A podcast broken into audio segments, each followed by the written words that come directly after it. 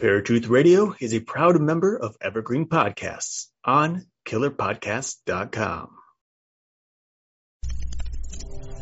Since the fall of man, a war has raged between good and evil. Over the centuries, this war has distorted the truth. Now the truth is perceived as lies, and lies acknowledged as truth. To this day, the battle continues as we investigate and debate the truth behind the history and mystery of the universe. We are Paratruth Radio.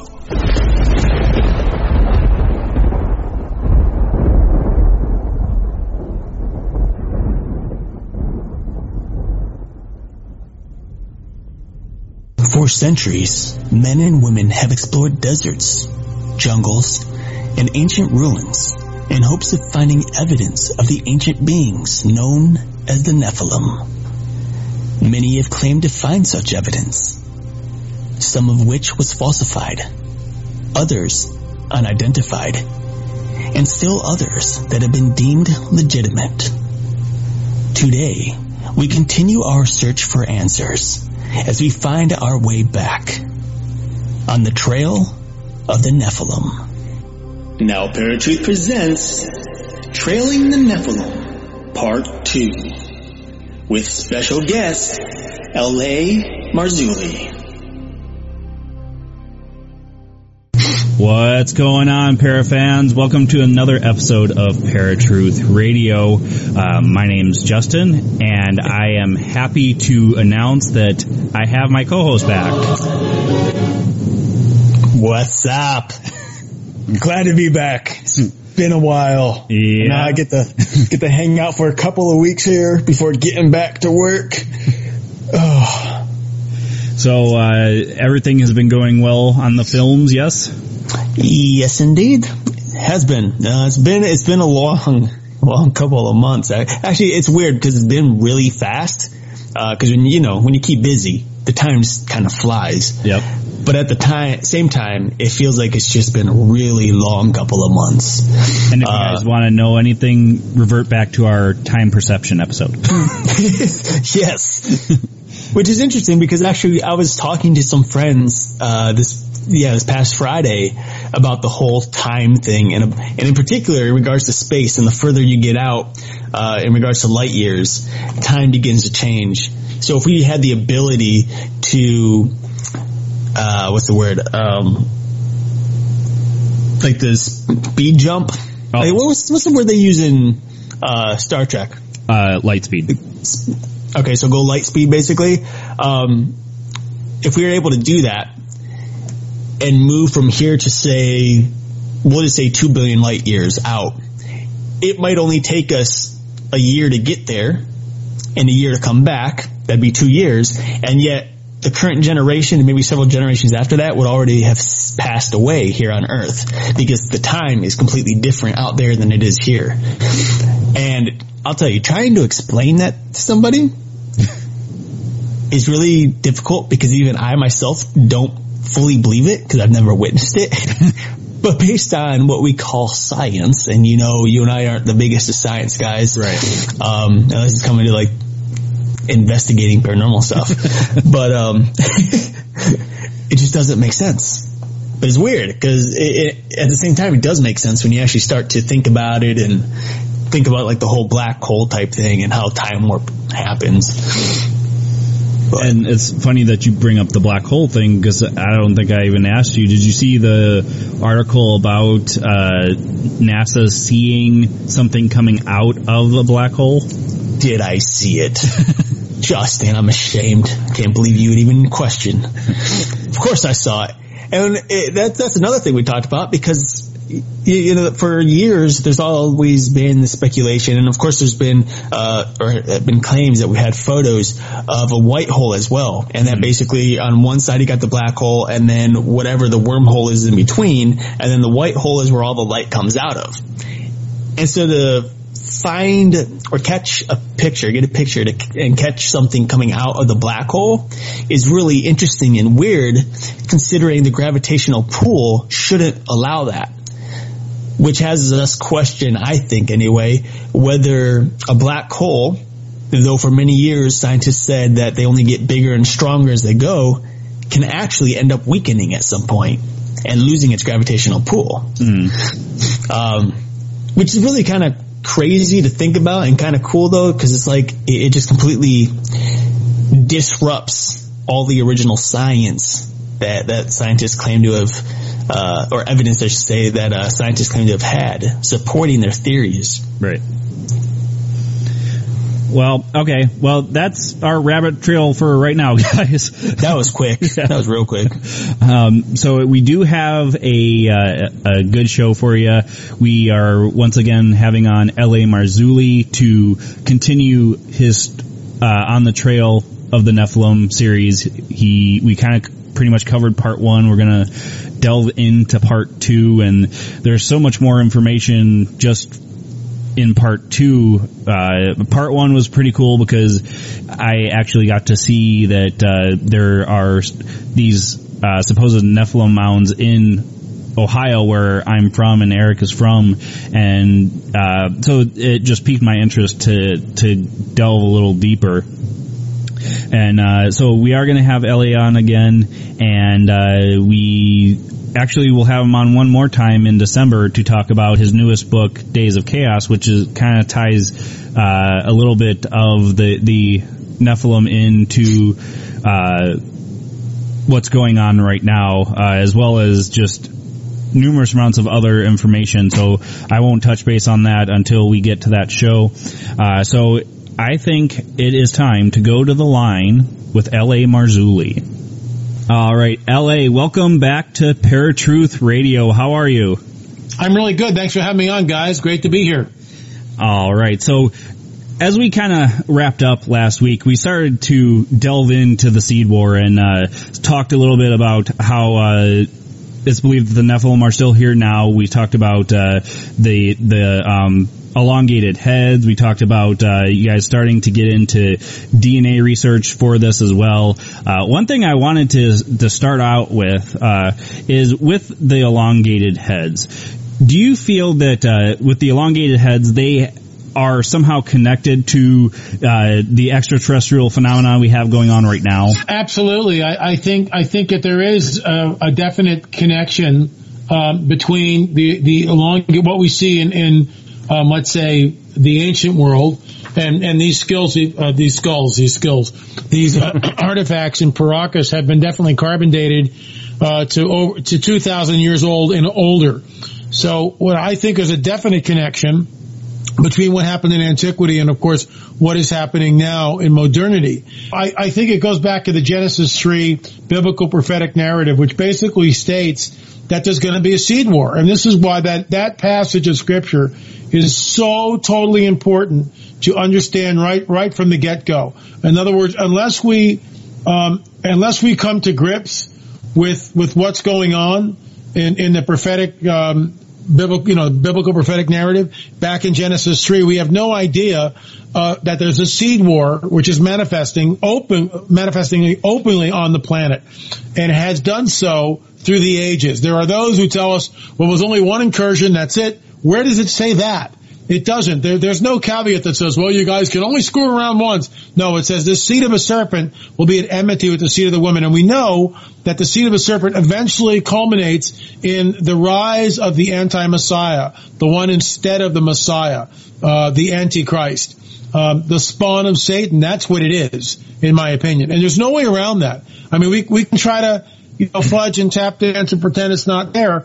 But in my opinion, it is, and unless we come to grips with it and understand what we're talking about here, the severity of it, and also come to grips with the fact that we don't really get a good overview of what the protocols, as Gareth Stearman would call them, of this heavenly war really are. We get glimpses of it through Scripture, in Daniel, for instance. Um, in Revelation, we get a little bit. But we don't understand it. We don't understand how the game is really being played, because it is a cosmic chess match between the Most High God um, and a created being, Hasatan, Satan.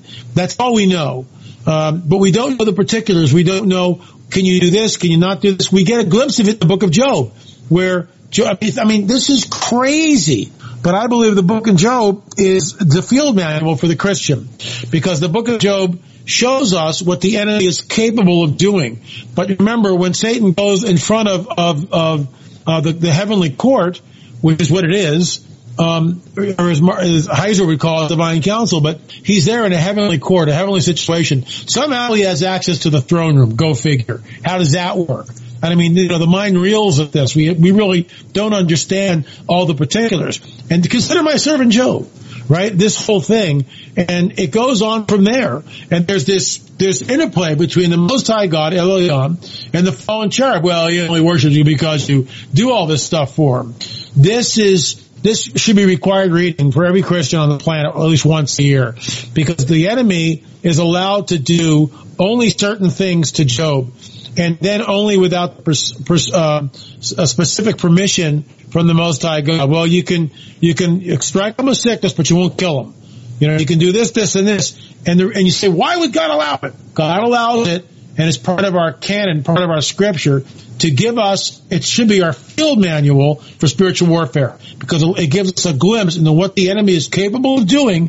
What he when it says and later on, you know, Satan comes to rob, kill, and destroy. We need to hold on to those scriptures and understand that that's not an understatement, or it's not an overstatement, I should say. It's not an overstatement.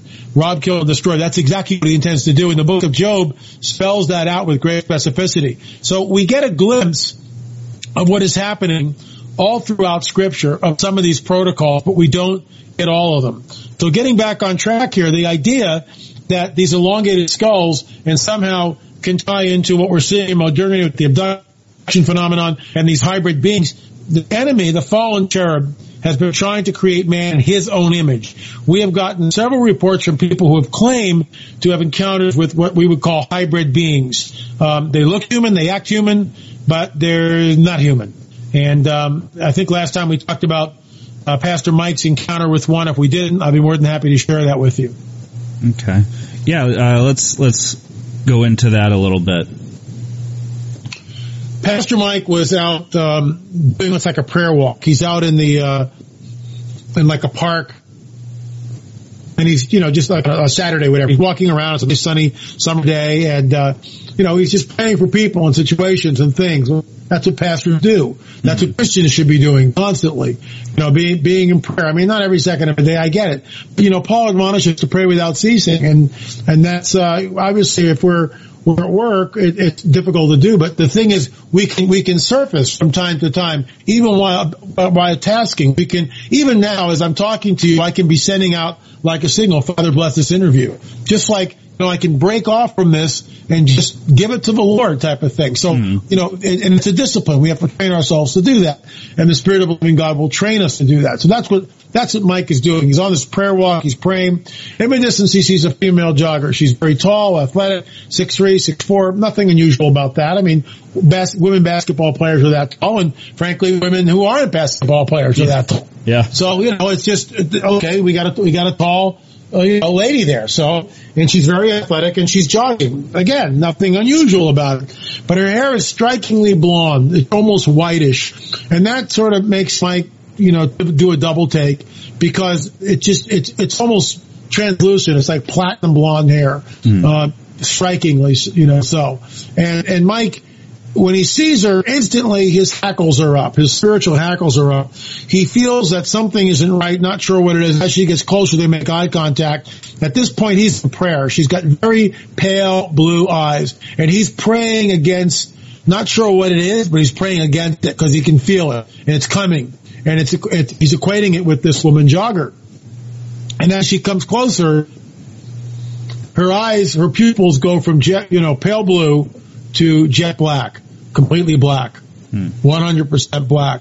At this point, Mike, who has, you know, dealt with this kind of stuff before, immediately takes a defense, offensive position and begins to verbally rebuke this being out loud. You know, none of your curses will alight against me or my family, you foul and unclean thing, that type of thing. He's rebuking this thing, and as she runs by him, she turns and growls and bares her teeth.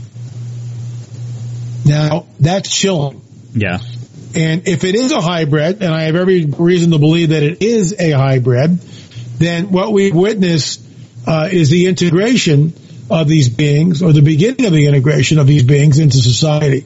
And this is precisely what Doctor Jacobs' new book discusses, and I, I think we're in this window uh, where it's happening. Hmm. Hmm. Now, would you say then that the Antichrist, as is mentioned throughout the scriptures, and in particular Revelation, uh, would have to, would either, could be or would have to have some sort of blood of the Nephilim in order to be the true Antichrist? I know there's a lot of speculation out there that, you know, Nephilim do still exist to this day, that there are hybrids out there that Satan is creating, and that the Antichrist that will come, uh, is going to have to have some sort of Nephilim blood, because it's the one being or creature that just, other than Satan himself, truly opposes God's creation. Well, again, what I believe is that, you know, you say Nephilim blood. Remember, Nephilim are the progeny of fallen angels and mm-hmm. the women of earth. The Antichrist is the direct seed of the serpent. Just like the seed of the woman um, manifests with the uh, the Messiah, the seed of the serpent, the sperm, the genetic information of the fallen cherub manifests in the Antichrist. Don't ask me how that works. I have no idea. There's a term that Russ Dizdar taught me. It's called metaschismaticide. And what that means is that these entities have the ability to appear as anything. Um, I have no idea how they can do that. But we know, for instance, that, uh, again, from the biblical prophetic narrative, that Satan can appear as an angel of light. Mm-hmm. So that's not a true appearance. That's not what he looks like. Apparently, apparently in Scripture, he's called, one of his name is the dragon. Is that really what he looks like? We have no idea. We don't know, uh, which is maddening, quite frankly, because, you know, we're given some things, but we're not given the total, the total picture. Right. And so right. it's, uh, yeah, we can speculate. And I love that some of these people go, oh, you know, you're not supposed to speculate away. The Bible is blah, blah, blah. You know, it's like, come on, guys. It's like, I get it. You know, we're not trying to write anything new. We're trying to figure out what's already there. Yeah. You know, we're right. not trying to add to something. We're trying to figure out, how does this thing come down? And that's why we're discussing it.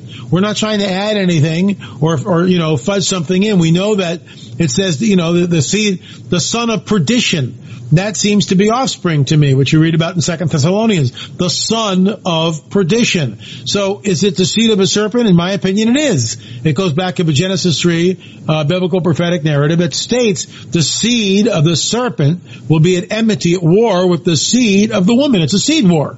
Um, and I just think it's, it's, perhaps it's already happened. Perhaps it's already manifested. Perhaps this guy's already walking on the planet, giving orders to a, uh, a secret dark cabal of people, um, and that would not surprise me in the least. I've said this numerous times, because there there's no timeline as to when these things are truly happening. We can try and break it down the best we can, but it, it's only up to to one person to figure that part out, and he's up in heaven. So uh, one of the things that uh, brings brings well said. One thing that, you know, comes to mind is, you know, we've had so many different people that have been named the the Antichrist over sure. the, the centuries. Uh, do you think that there have been multiple Antichrists, or is it just building up to the true one? I think that they are types okay. of, of of the Antichrist. Okay. Um, And I, I think that that's a fair, you know, assessment of, of, of what, of what, what it really is. Um, you know, there are, like Nero would be a type of Antichrist. Right. Hitler could certainly be a type of Antichrist. Um, Antiochus, Antiochus Epiphanes, uh, certainly could be, you know, a, a type of Antichrist. And so, um, you know, this is, these are types. It's not the one, but they are certainly anti-Messiah. They are, they're, they're, they're a type of Antichrist. They're, they're sort of a harbinger, if I can use that word, of what is coming. And all that makes perfect sense to me. Okay. Mm-hmm. So would you say then, I mean, this, again, not that would you say, but would it be a possibility then? We were just talking about how, uh, Satan is trying to create, you know, this other type of people. You know, he, he, he wants to replace God in a sense. Would it be possible then that these other so-called antichrists are possibly failed attempts of what he was trying to do, and he's just kind of using them and putting them out there, and as he sees them fail, he tries to rework all the little mechanics uh, of his creation until he finally does get to the point where, you know, he it, it's his seed that becomes the full-blown Antichrist and really brings war upon the earth. Uh, Again, that that's yeah, that that's a very interesting um, you know conversation, and people have bandied that one about. Mm-hmm. Um, there's there's talk that the fallen cherub always has to have someone waiting in the wings because he doesn't know. On the other hand, why why that's that's sort of a, a colorful way of taking a look at it. Another way of taking a look at it would be this: that um, that uh, when and here's my biblical proof text for this. When Yeshua, when Jesus goes up to the man of the tombs, the the, the uh, possessed demoniac uh, at Gadara. And who are you? Legion, we are many, right? Mm-hmm, right. And they say something to him which is very peculiar. They they make a statement which which um, begs our further scrutiny, because they say, well, you know, it's not our time. Uh, we're not ready to go back in the pit. Now, I'm paraphrasing here, but that's what they say. Right. Hey, it's not our time. Wait a minute. And I've written about this in the Cosmic Chess Match. Just time out here. Time out. What do you mean? It's you're it, you know you're not you're not ready. You know it's it's not time yet. How do you know what time it is? How do you right. know it's not time for you to go to the pit? I mean, wait a minute here. What? Who? How are you somehow privy to that information? How is that possible? Yet it is, because they know. Hey, this isn't our time. It's not our time yet. Doesn't look like the way we were told it's going to look like. Nope, can't send this to the pit. I mean, this is what I'm talking about, the protocols of the heavenly war, and the whole time-space continuum thing comes into play here. Time is an illusion. It is. We know from, from again, the biblical prophetic narrative that God sits outside of time. If, if we were ever to attain the speed of light, time wouldn't exist. God is light. Now, I don't know how any of this works. All I know is that when Yeshua is on the earth, when Jesus is walking around, he knows stuff that happens ahead of time, and he calls it out constantly, and it blows the disciples' mind. Proof text right. for this would be uh, triumphal entry. Okay, here, guys, go into the city. When you when you take the colt, and the guy comes running out and go, hey, where are you going with my donkey? Say, the master has need of him. I mean, that's that's. You know, there's no humor in the Bible, right? Are you kidding me? That's like someone going to a seven eleven, you know, and, and there's a Lexus in the parking lot with the keys in it, the motor running, and you hop in, and the guy comes running out, hey, where are you going with my brand new Lexus? Oh, the master's got need of it, nothing to worry about. Oh, yeah, no problem at all, just, you know, I get it. Take take the car. Baloney, are you kidding me? But there's no humor in the Bible. How does how does Jesus know that there's a donkey parked there? How does he know? I mean, how, how is that possible? Is he two, you know, does he send, is he can be in two places at once? I mean, I have no clue. Right. It's just right. that he's God, and he d- demonstrates that he's God. So, right. you know, some of this stuff is like really, you know, creepy in a way. It's like, where, where are we? Where are we really? What is really going on on this planet? And frankly, we don't know. I right. mean, all we know is that things, in my opinion, these are the days of chaos. We are ramping up to some sort of a, uh, an event, which is absolutely unprecedented, the time of Jacob's trouble. I, I believe we're in that window of time. Um, I think things are accelerating. Events are accelerating towards this. That's why I blog constantly. That's where we're building our new T V studio. And for those of you who are listening, thank you so much for contributing, because we are, we've started construction. Um, tomorrow is the first, we were actually breaking ground tomorrow. And uh, we're excited because we hope to get up and running here uh, sooner than later, maybe even before Christmas, uh, because we've got the money and, and we're, you know, pedal to the metal here. It, it's we're going for it. And the reason why we're doing it, and I think the reason why the Lord is blessed, uh, the blog is good, but video is better, and video is king. And uh, mm-hmm. that that's where we're going with this. Daily updates, the whole deal. So, you know, getting back on track here, um if the Antichrist is here, and I believe he may be, then there's a group of people who are already doing his bidding, guaranteed. He just doesn't show up and go, ta-da! uh, you know, there's there's a group of people that know who he is. We, we actually talked to Chris Blake about this in Watchers five, and Chris Blake said, you know, looked at me very carefully. They, they already know who he is. Just like that. Oh, they already know who he is. Now that's his intel and his information based on his former boss. And that was just a riveting interview in Watchers five. So, um, there you go. All right, folks. I think we're going to take our first break here. You've been listening to Paratruth Radio with our guest, L A. Marzulli. We will be right back after Eric's Random Fact of the Day. Now, Eric's Random Fact of the Day.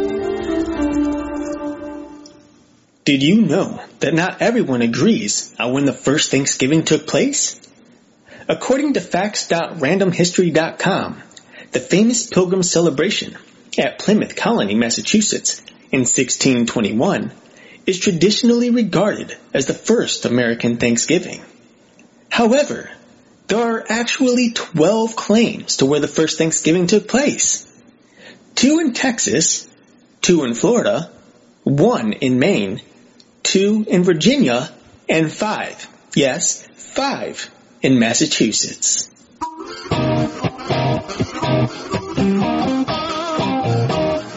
This was Eric's Random Fact of the Day.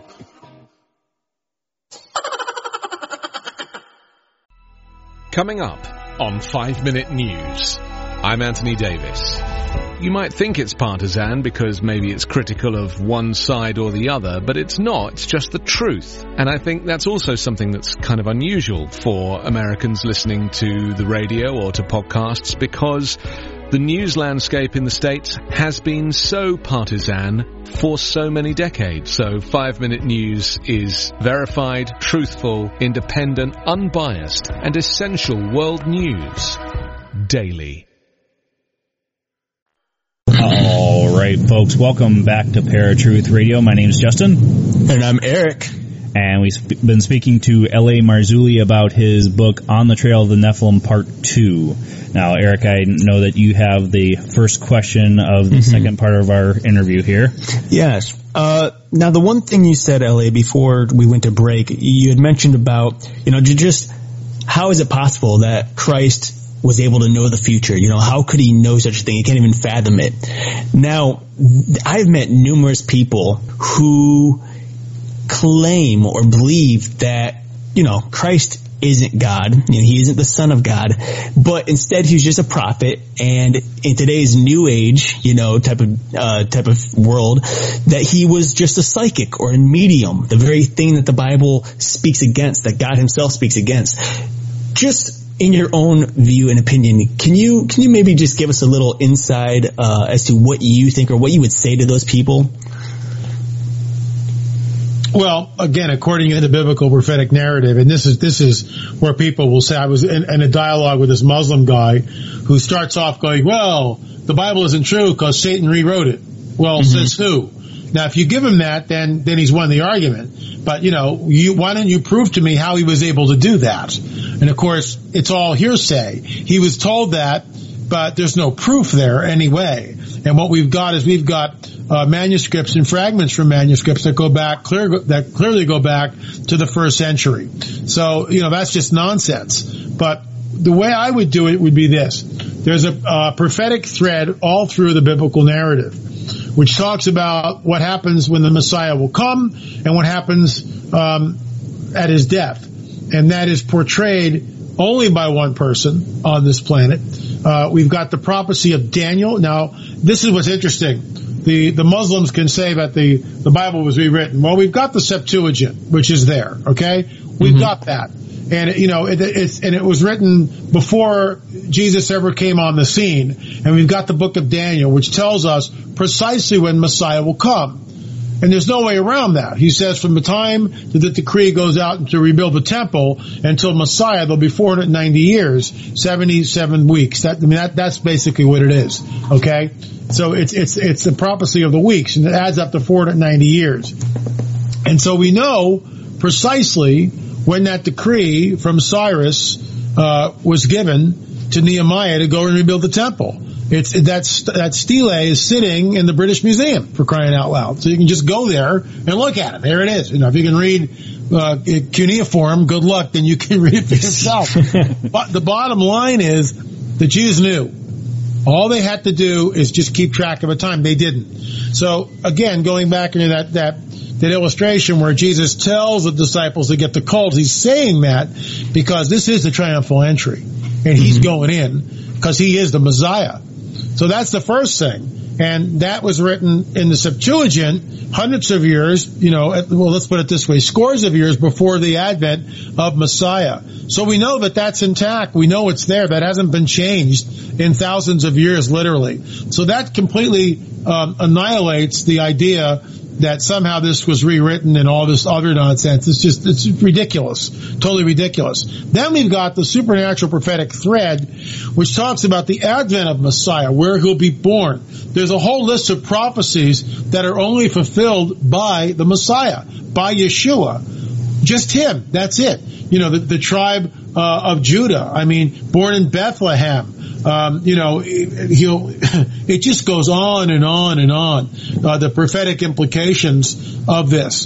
And so, you know, that's why if you know prophecy and you can point to the prophecies, you know, the suffering Messiah, the idea of being crucified, the idea of his, his, his garments are ripped in half, not one bone is broken, um, his, his, his garments are, are, are, uh, sold for thirty pieces of silver. He's betrayed by one close to him. You know, he's, he's crucified with robbers, but buried in a rich man's tomb. All of it. I mean, just those prophecies surrounding the Messiah's death alone are absolutely unbelievable. Mm-hmm. And of course, you know, skeptical, well, that was written after the fact, blah, blah, blah, blah, blah, blah, blah. Oh, really? No, they weren't.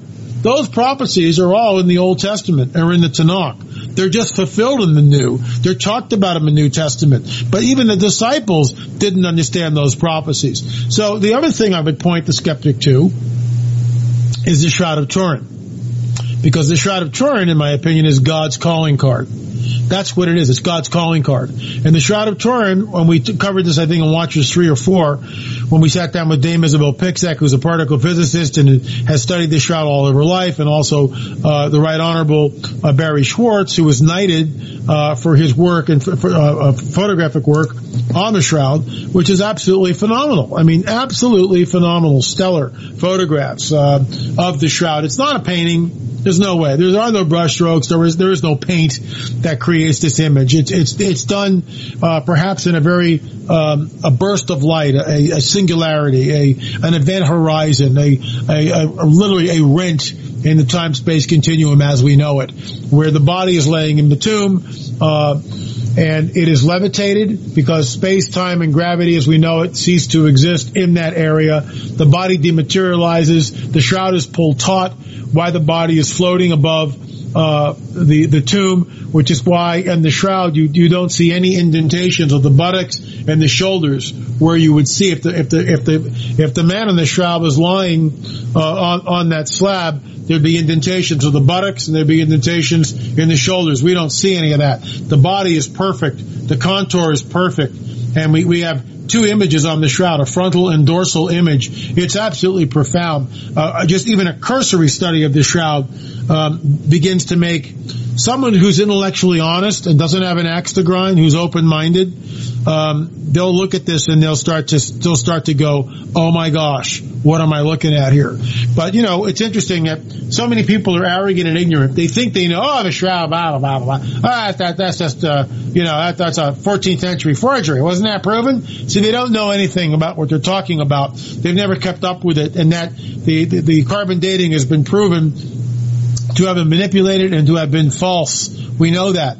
And there was a documentary in two thousand five on the History Channel which which basically showed that uh pretty much, you know, inconclusive or conclusively that uh the carbon fourteen dating was was was fudged. It came from an area, only one area of the shroud, where the Poor Sisters of Clare, after the fifteenth century fire, had what is done Uh, a technique known as, as, as blind splicing or, or blind reweaving into the shroud. And mm-hmm. they were able to take and, and create end-to-end splices.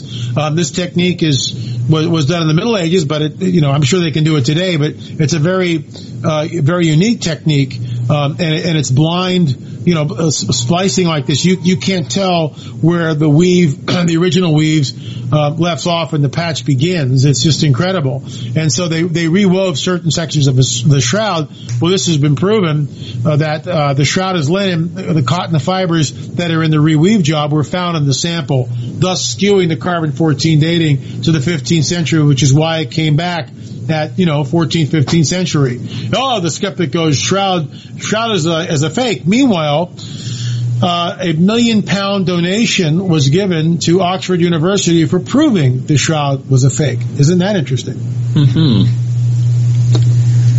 So, going back to uh, what we had kind of ended part one with, uh, you had mentioned D N A testing for for the Nephilim uh, and how you were on the trail and you guys were doing the D N A testing. Tell us a little bit about that. Well, first of all, um, we have really done no D N A testing from anything that's come out of Peru. Um, that those samples were taken by the late Lloyd Pye, I believe in twenty thirteen, twenty twelve, mm-hmm. we have had access to those samples, um, or the, the results of those testing of the samples, I should say.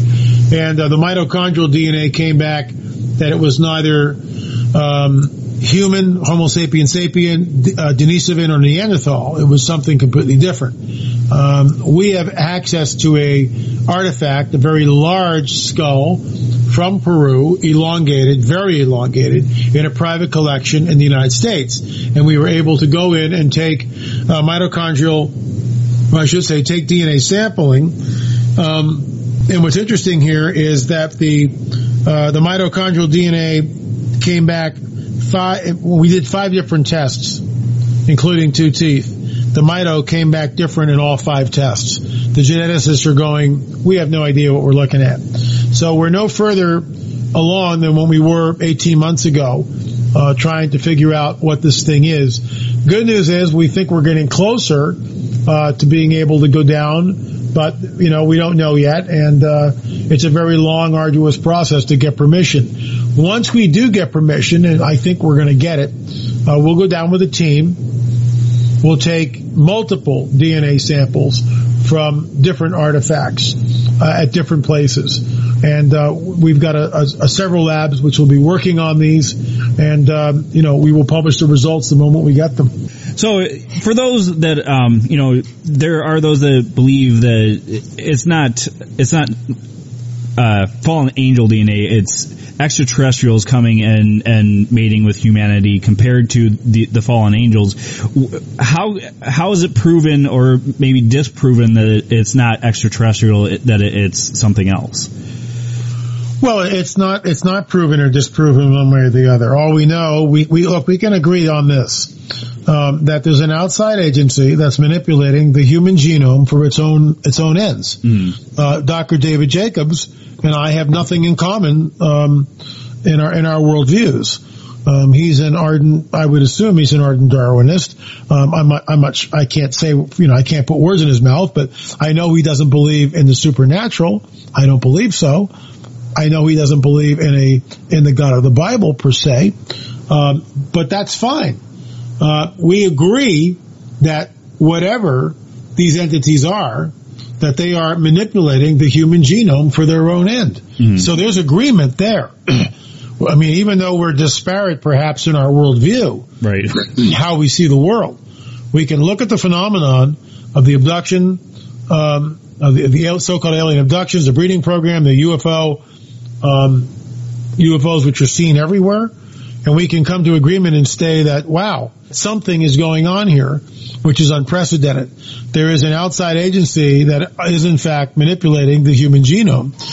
And when he says extraterrestrial, I can agree with him, because in a classic sense, anything from not from that's not from this planet is an extraterrestrial. Right. Um, Jesus, in, in one way, would be an extraterrestrial.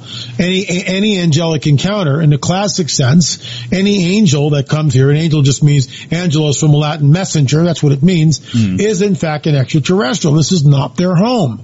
Um, I am a terrestrial being. I was born here, as far right. as I know. Right. Okay, and so were you guys. But an angel coming here is, is in a classic sense, an extraterrestrial. So when you really come down to it, we're really not that far apart. Really not that far apart. Mm-hmm. Uh, I'm, I'm going to change the topic a little bit here. Um, you're talking about the elongated skulls, and in regards that these elongated skulls are possibly Nephilim uh, skulls and bones. Uh, one thing that I, I know has come up many years ago, Justin and I had talked about this numerous times back in two thousand twelve, but it's the whole idea or belief of these crystal skulls that people claim to find. And the one thing that's interesting about some of these uh, crystal skulls is that they too have an elongated head. Do you think that these crystal skulls are, for some reason, part of the whole, uh, I guess, I don't, I'm not even sure what I'm looking for, but part of like the whole Nephilim thing, you know, are, are they, is this something that maybe the Nephilim created up themselves? Is this something that was created by humans to, uh, almost as if to worship these things, as if the Nephilim were their gods? What are your well, thoughts? My thoughts are simply this, that these entities are worshipped as gods. Mm-hmm. The Nephilim would be the superhumans that we read about in, in Greek mythos. Hercules is, is a classic example of a Nephilim. That's what he would be. Remember, fallen angels mating with the women, creating a hybrid known as a Nephilim. They are um, uh demonic. They are in a fixed state. They are irredeemable. They are the soulless ones. Um, they are highly malevolent and evil. Uh, and perhaps they had elongated skulls. Many of them did. Some of them do not. Um, again, there's different breeding that's going on. But we see elongated skulls pretty much everywhere, all over the planet. Uh, there's a, there's an interesting book by Maria Wheatley, which I just finished reading, which talks about elongated, get this guys, elongated skulls being found, guess where? In Stonehenge. Mm, wow. Yeah. And see, this is what I'm talking about. This all gets back into the idea of fallen angel technology and Nephilim architecture. And with that in mind, we believe that these, these entities, when they do manifest here, they are worshipped by, by normal humans as gods. They would appear as gods with little g. They, they have superhuman power and intellect, and they're able to do who knows what, levitate objects, read your mind, um, you know, you name it. And uh, this is what we think happened uh, in the far distant past and antiquity. And when they come again, this race of hybrid beings will show the same type of um, supernatural power, in my mm-hmm. opinion. All right, folks, we are going to take our second break and take a listen to Justin's Paranormal Headlines. And now, and now Paratruth Radio's Paranormal Headlines. headlines.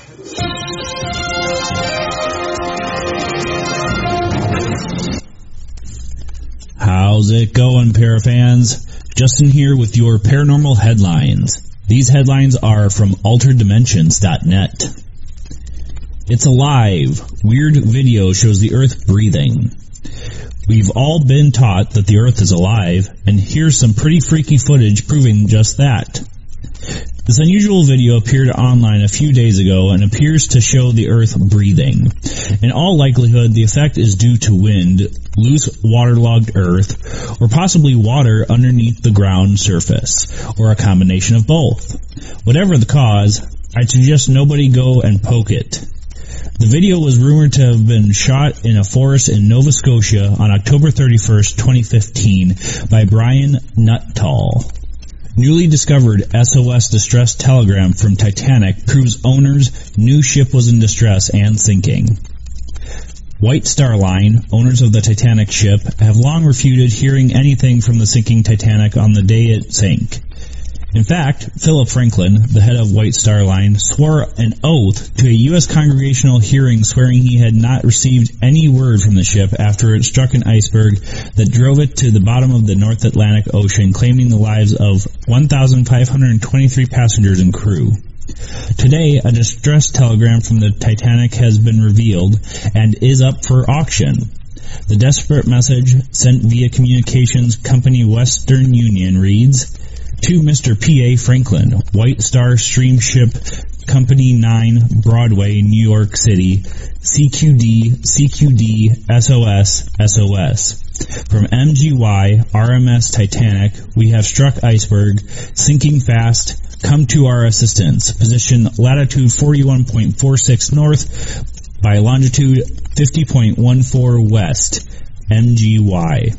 The historic document has been unknown for one hundred three years until it was listed for auction by a seller who inherited it from his cousin, a collector of antique radio and telegraphic equipment. The documentation that came with the telegram only goes back twenty years. It was found in an envelope from nineteen eighty-eight bearing the written message, "This is eighty-six years old." Heritage Auctions has verified the authenticity of the document. It is not known when the S O S telegram was sent, but experts have long believed that White Star Line bosses would have known that the Titanic was sinking. Previously, Franklin had vehemently claimed that the only news he received came from Bruce Ismay, the general manager of the White Star Line, who had been on board the Titanic but was saved by the rescue ship, the Carpathia. According to one expert, we can't one hundred percent say that Franklin saw this telegram, but its emergence challenges his claim that no message was sent to White Star Line. The unsinkable Titanic, the world's biggest passenger liner at the time, left Southampton, England, for New York on its maiden voyage on April tenth, nineteen twelve. It struck the iceberg near Newfoundland at eleven forty p.m. on April fourteenth, nineteen twelve, and sank around two twenty a.m. on April fifteenth. It is not known exactly how many telegraphs were sent from the Titanic after it struck the iceberg because the log was destroyed when the liner sank. However, it's known that, at the very least, they sent out telegrams to the different postal services once they realized that the mail they were carrying would be delayed or undelivered. There are believed to be about a dozen authentic telegrams in existence, but this is the only known one sent from Titanic directly to White Star Line. And this has been Justin with your Paranormal Headlines. This was a segment of Paratruth Radio's Paranormal Headlines.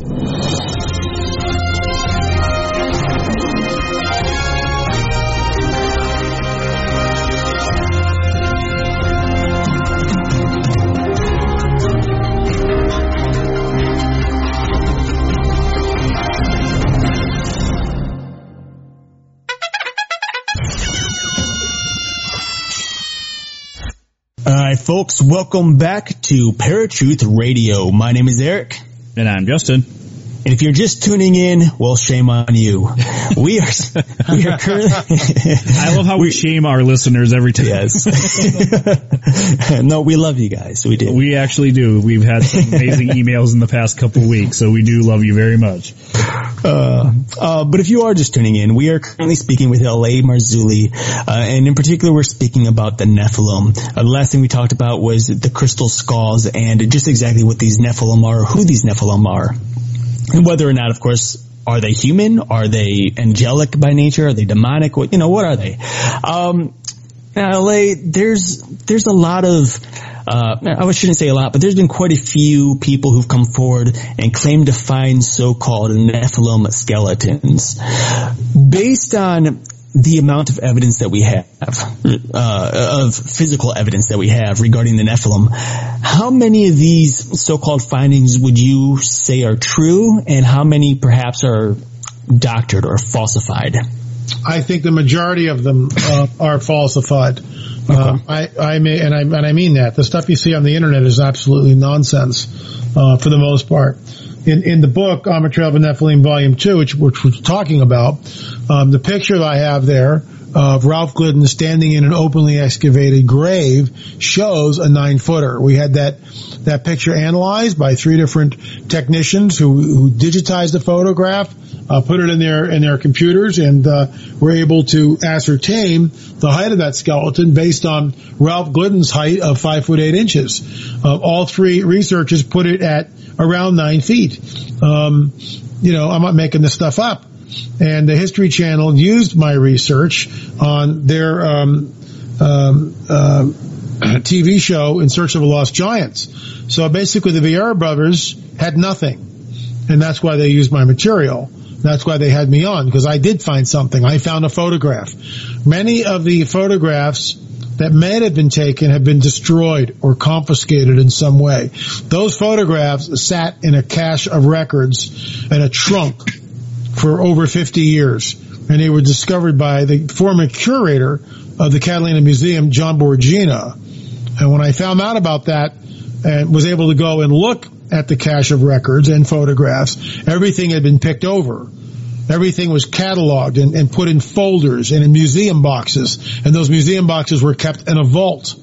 All right? Mm-hmm. I found the photograph. And I found three or four different photographs, one of them with elongated skulls, right in Catalina. That's not supposed to be there, guys. Right. And that's right. Why it's all in On the Trail of the Nephilim Volume two. And, you know, the bottom line is we went back to that museum eight months after the book was published, and I walked in, and the Ralph Glidden exhibit had been greatly reduced to basically a small room. And we walked in that room, and there's my picture on the wall, which they've blown up, and uh, they've made it look like a sepia, and, uh, you know, they colored it, so it's a sepia-type thing, so it looks old, and it's uh, about two feet long by eighteen inches high, and there it is, except they've cropped the giant out of the picture. Mm. And I show that uh, in my in my conferences. Um, it is absolutely astounding. It is unbelievable, but there it is. And there's a picture we have where Richard Richard Shaw, my business partner and the and the director of the Watchers series, is holding the book On the Trail of the Nephilim two with my picture, and he holds it up. You know, you see his hands holding it up, and there's the picture of Ralph Glidden standing in the recently excavated tomb or grave, but the picture's been cropped. There is no giant. And then my book right underneath it showing the picture with the giant still there. You know, who are these people? Yeah. Who are these people?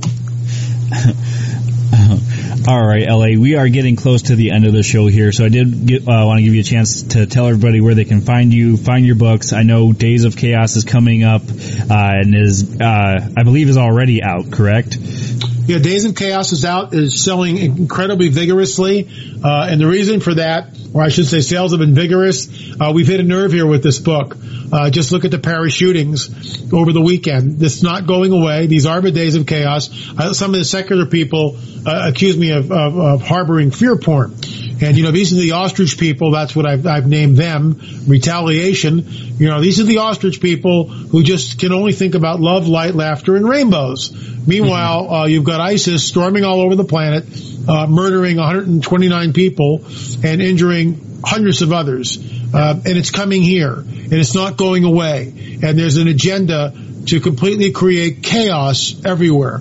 And that's what's going on, and that's um, these are the days of chaos. You know, earthquakes, famines. Look, Jesus warns us in the last days there will be wars and rumors of wars, famines, pestilence, earthquakes in diverse places. Men faint from fear what is coming upon the earth. Folks, we are in the window of time. These are the days of chaos. Get the book, watch the video, decide for yourself. You can call it fear porn, or you can actually stand up, get your head out of the sand, you know, take your I'm an ostrich person tag and, and, and, and burn it.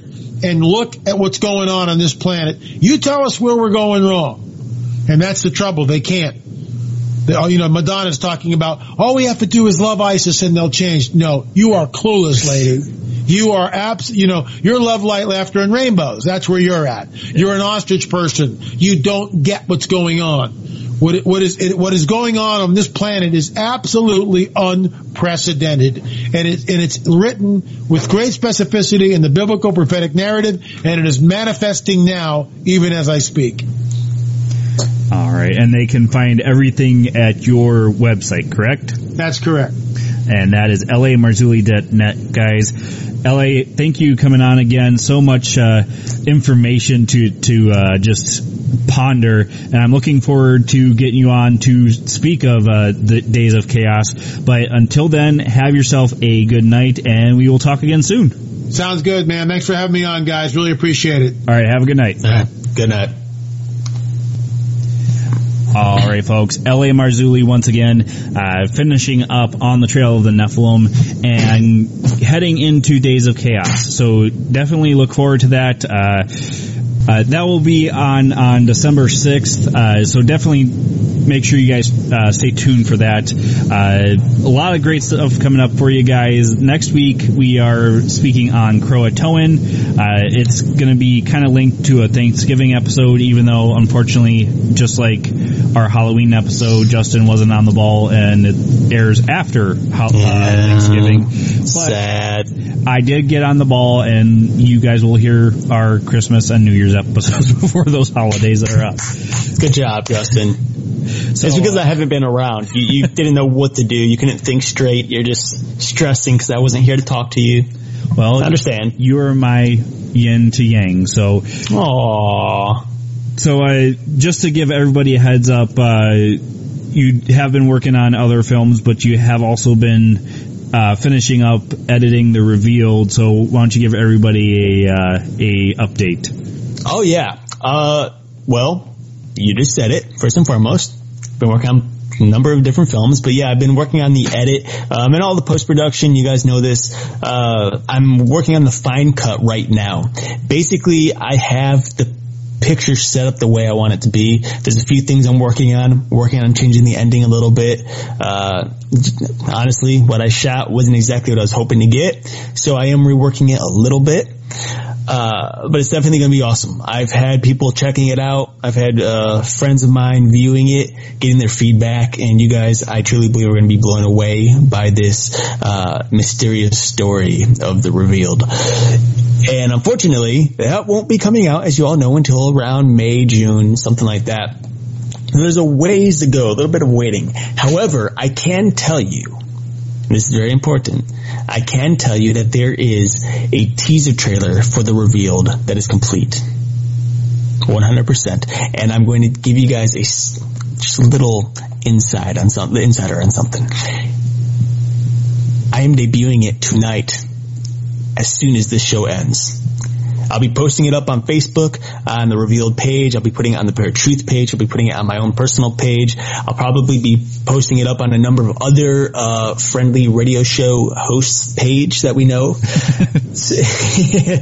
uh, Heads up, so, Heidi, Jerry, mm-hmm, Kay, everybody. You're listening now, and you're, you're going to know that you're going to be sponsoring uh My, my my trailer. Uh, but yeah, so the teaser trailer is complete. I hope you guys enjoy it. Uh, I re- would love your feedback. Feel free to email us about it. Uh, and yeah, you know, I'm just really looking forward to it. It's nice that we're coming up to Thanksgiving break for, for me. You know, I get to take a nice week off. I'll be joining everybody next week as well on the show, uh, for, for the Croatoan one. So I'm really looking forward to that. But yeah, you know, it's going well. We're coming down to the wire here.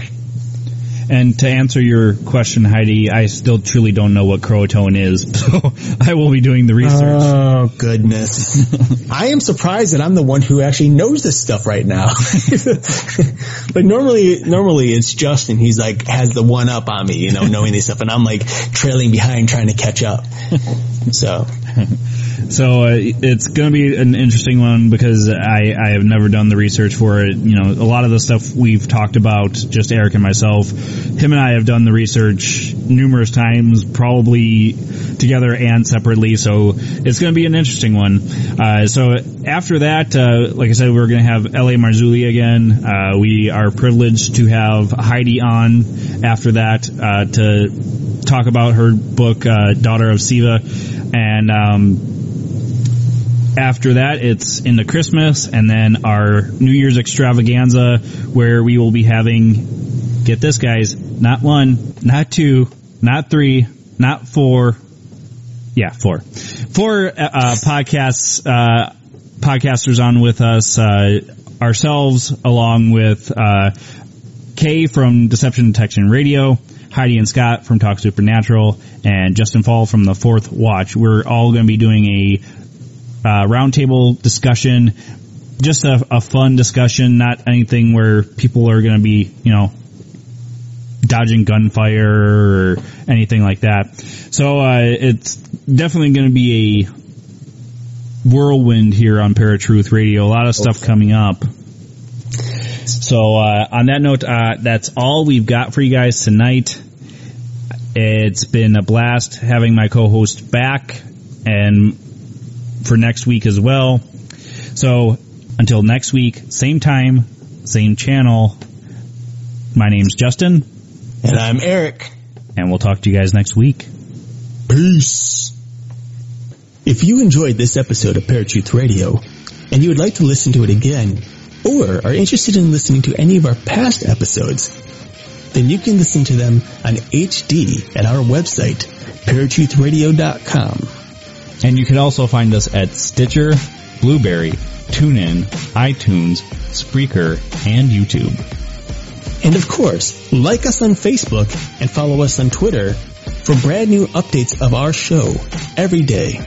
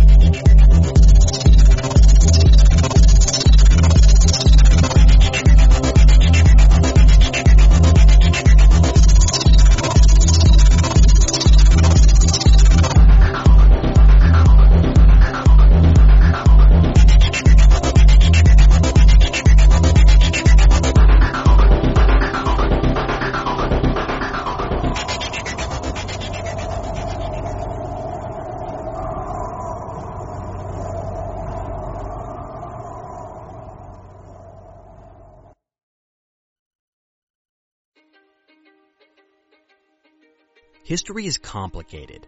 The story of human progress is long, messy, and riddled with controversies big and small. On Conflicted, we dive headfirst into history's most infamous events and contentious figures. We try and untangle the good from the bad, the fact from the fiction, and the monsters from the misunderstood. Was Genghis Khan a murderous butcher or a civic pioneer? Did the Allied powers go too far in firebombing the German city of Dresden at the twilight of World War Two? And how did the Marquis de Sade acquire such a sinister reputation? And was any of it true? These are just a few of the tough questions we wrestle with and investigate on Conflicted. So if you love history or just enjoy a good story, please join me, your host, Zach Cornwell, for a fascinating new topic each and every month. Conflicted, a history podcast, is available on Spotify, Apple, or wherever else you get your podcasts. I hope to see you soon.